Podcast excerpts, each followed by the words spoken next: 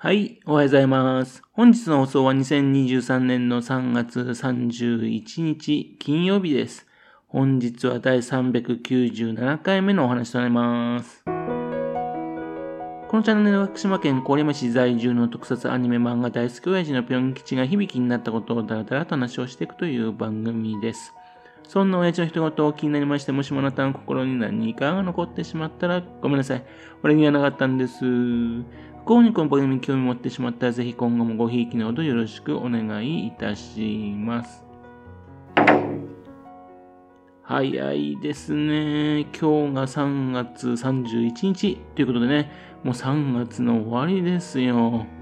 明日からですね、新年度が始まるんですね。今、桜もね、満開でね、花見にちょうどいい時期ですね。今回はですね、福島市出身のアニメ監督さんの話についておしたいと思っております。その方はですね、宍戸淳さんっていう方なんですね。1976年生まれの監督さんです。現在46歳なんですね。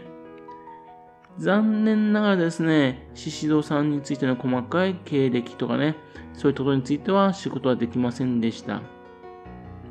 最初ですね、イマジンというアニメ会社に就職したそうです。後にですね、マッドハウスの方でね、えー、活躍するんですかね。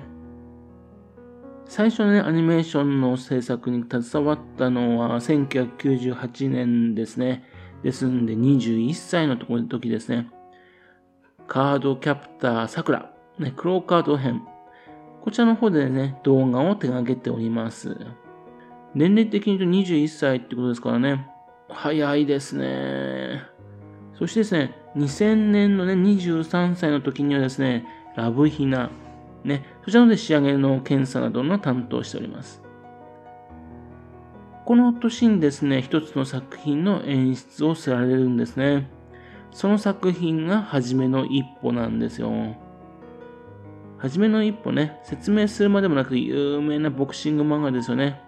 1989年からですね、連載が続いてますよね。森川ジョージさんの人気漫画です。現在137巻、ね、っていう非常に長いね、あの、ボクシング漫画なんですね。いじめられっ子のね、主人公、幕の内一歩はね、高村守と出会いましてね、ボクシングを始めるっていうボクシング漫画です。幕の内一歩のね、あの、デンプシーロールっていうね、技があるんですが、ね、それを真似したい人なんかも多いと思うんですよね。この作品でですね、演出助手、仕上げなどを担当するんですよ。その評価が高かったのですかね。で、それで、そしてその後ずっとですね、初めの一歩のアニメに関係していくんですね。その後ですかね、ローゼンメイデンだとかね、ベックだとかね、イチゴ100%のね、マッドハウス関係のアニメーションの方でですね、数々の演出をして実績を作っていくんですね。その実績がね、認められたのか、2005年の時ですね、28歳っていう若さですね、奥様は女子高生っていうアニメをね、監督するんですよ。アニメスタジオに勤めてね、約7年でね、監督。すごいですね。自分はね、えっと、見たことないんですかね、このアニメーションね。えっと、週刊ヤングジャンプにね、えー、小林ひよ子さんという人によって連載された作品らしいです。全13巻出てるらしいんですよね。なんとなくね、あの話的に見ますとね、1970年のね、奥様は18歳みたいなストーリーみたいなんですね。女子高生と先生がね、恋愛関係っていうかね、え、夫婦であるっていう風な関係みたいですね。どんな風な作品かね、ぜひ見てみたいなと思ってます。さらにですね、その翌年なんですよね。2006年ですね、29歳ですね、天下の NHK のアニメーションのの監督するんですね。彩雲国物語っていう作品です。彩雲国物語。あの、雪野彩さんっていう方はね、角川のライトノベルでね、出していた人気な、あの、小説、ライトノベル、ね、そちらの方のね、あの、アニメ化なんですね。中国風ファンタジー作品です。これもね、実を言うと私見てないんですね。ちらっとね、絵とかそういうのを見ていたんですよね。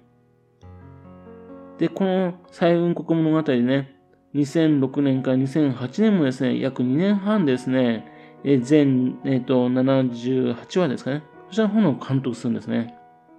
すごいですよね。天下の NHK でですね、約2年半にわたってね、アニメの監督されたっていうんですかね。2009年にですね、32歳になりまして、この頃ですね、イマジンからマットハウスへ移動するんですね。その年ですね、ね、はじめの一歩ニューチャレンジャーでテレビアニメの監督をされます。そして2011年の34歳ですね、えー、超若い年ですね、アニメ映画の監督するんですよ。アニメスタジオに入ってね、約13年でね、映画の監督ですよ。すごいですね。マットハウスとね、アニメ映画っていうとね、細田守監督のね、2006年の時をかける少女だとかね、2009年のサマーウォーズとね、ヒットしましたよね。で、その脚本家と同じですね、奥寺里子さん、ね、その方も同じ脚本家なんですよ。そしてですね、えー、主演キャストもね、サマーウォーズと同じ、えっ、と、神木隆之介さんが主演してるんですね。というわけで、アニメスタジオ、制作してるアニメスタジオが同じ、の脚本家も同じ、そしての主人公も前作と同じ。というわけでね、非常に期待されるわけですね。というわけで、これは大ヒット間違いなしとね、かなり期待されたんですね。その作品はですね、とある飛行士への追憶っていう作品です。とある飛行士への追憶。ガガガ文庫でね、人気だったね、えー、稲村コロクさん。その方のライトノベルなんですね。実は私これまた見てないんですよね。で、この作品ですかね。なぜかヒットしなかったんですね。まあ私もちょっと見てないんです。申し訳ないです。で、翌年ですね、あのー、細田守監督がね、奥寺さんと組んで作ったのが、狼子供の雨と雪なんですよ。これもまた大ヒットしましたよね。しかもですね、とある飛行士への追憶のですね、あの DVD がね、発売されましてね、そのコメンタリーでね、原作を読まずに制作を進めた上層スタッフが複数存在しており、さらに監督がストーリーの整合性を把握していなかったとね、暴露されてるんですね。それで監督の評価がぐっと下がってしまうんですね。で、シリーズのね、この、とある飛行士の恋歌。こちらの方はですね、2014年にですね、トムスエンターテインメントによってね、テレビアニメ化されてるんですね。で、約2年間監督作品がなしになってしまうんですね。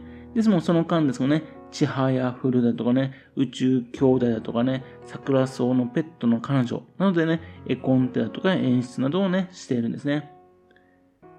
そして2013年に36歳で、また、はじめの一歩、ライジングでですね、はじめの一歩、ライジングでね、また監督するんですね。で、その後ですけどね、寄生獣、デスパレード、牛音トラなどでね、絵コンテ、演出チーフなどをしていきます。まあ、聞いたことある作品ばっかりですよね。また、あと、ユーリオンアイスだとかね。では、演出チーフ、絵コンテ、演出、演出協力などをしてます。それから2017年には養生戦記で演出補佐、あと掛け狂いでエンディング演出、犬屋敷で絵コンテ。ね。えー、その後、2018年にはカードキャプター桜の桜カード編。ね。これ絵コンテしてますし、バナナフィッシュで絵コンテと演出してます。というのでね、有名な作品のね、そこのところで演出のところで非常にね、携わってるんですね。そして2019年ですね、43歳の時ですね、また監督するんですね。うん、テレビアニメで監督したのね、かつて神だった獣たちへという作品です。その作品でね、監督絵コンテ演出するんですね。この作品ですね、あの月刊少年マガジンに連載しているマイビーさんのね、原作のね、ダークファンタジー漫画なんですね。そのアニメ化だったんですね。ですけどね、残念ながらね、高い評価とならなかったんですね。そして2020年の時にですね、進撃の巨人、そちらに携わるんですね。以前の会社と変わりまして、マッパっていう会社のところでね、制作するようになりまして、そちらの方で NHK でね、放映するようになりましたね。それから以降のところです。要するに、進撃の巨人ザ・ファイナルシーズンね、えー、そちらの方のところでね、演出チーフ、ね、絵コンテは携わりますし、あと、あのー、ファイナルシーズンのパート2、そちらの方でもチーフ演出、ね、絵コンテだとか作画監督とかしてます。そして、えっ、ー、と、現在ですかね、進撃の巨人のファイナルシーズンの完結編のね、前編後編、そちらの方のね、チーフ演出されてるんですね。まあ、マッパーがね、えー、制作のやつにね、関係してるってことですかね。マッパーっていうと、呪術廻戦だとかね、チェンソーマンだとかね、そういった感じで今非常に人気のアニメスタジオです。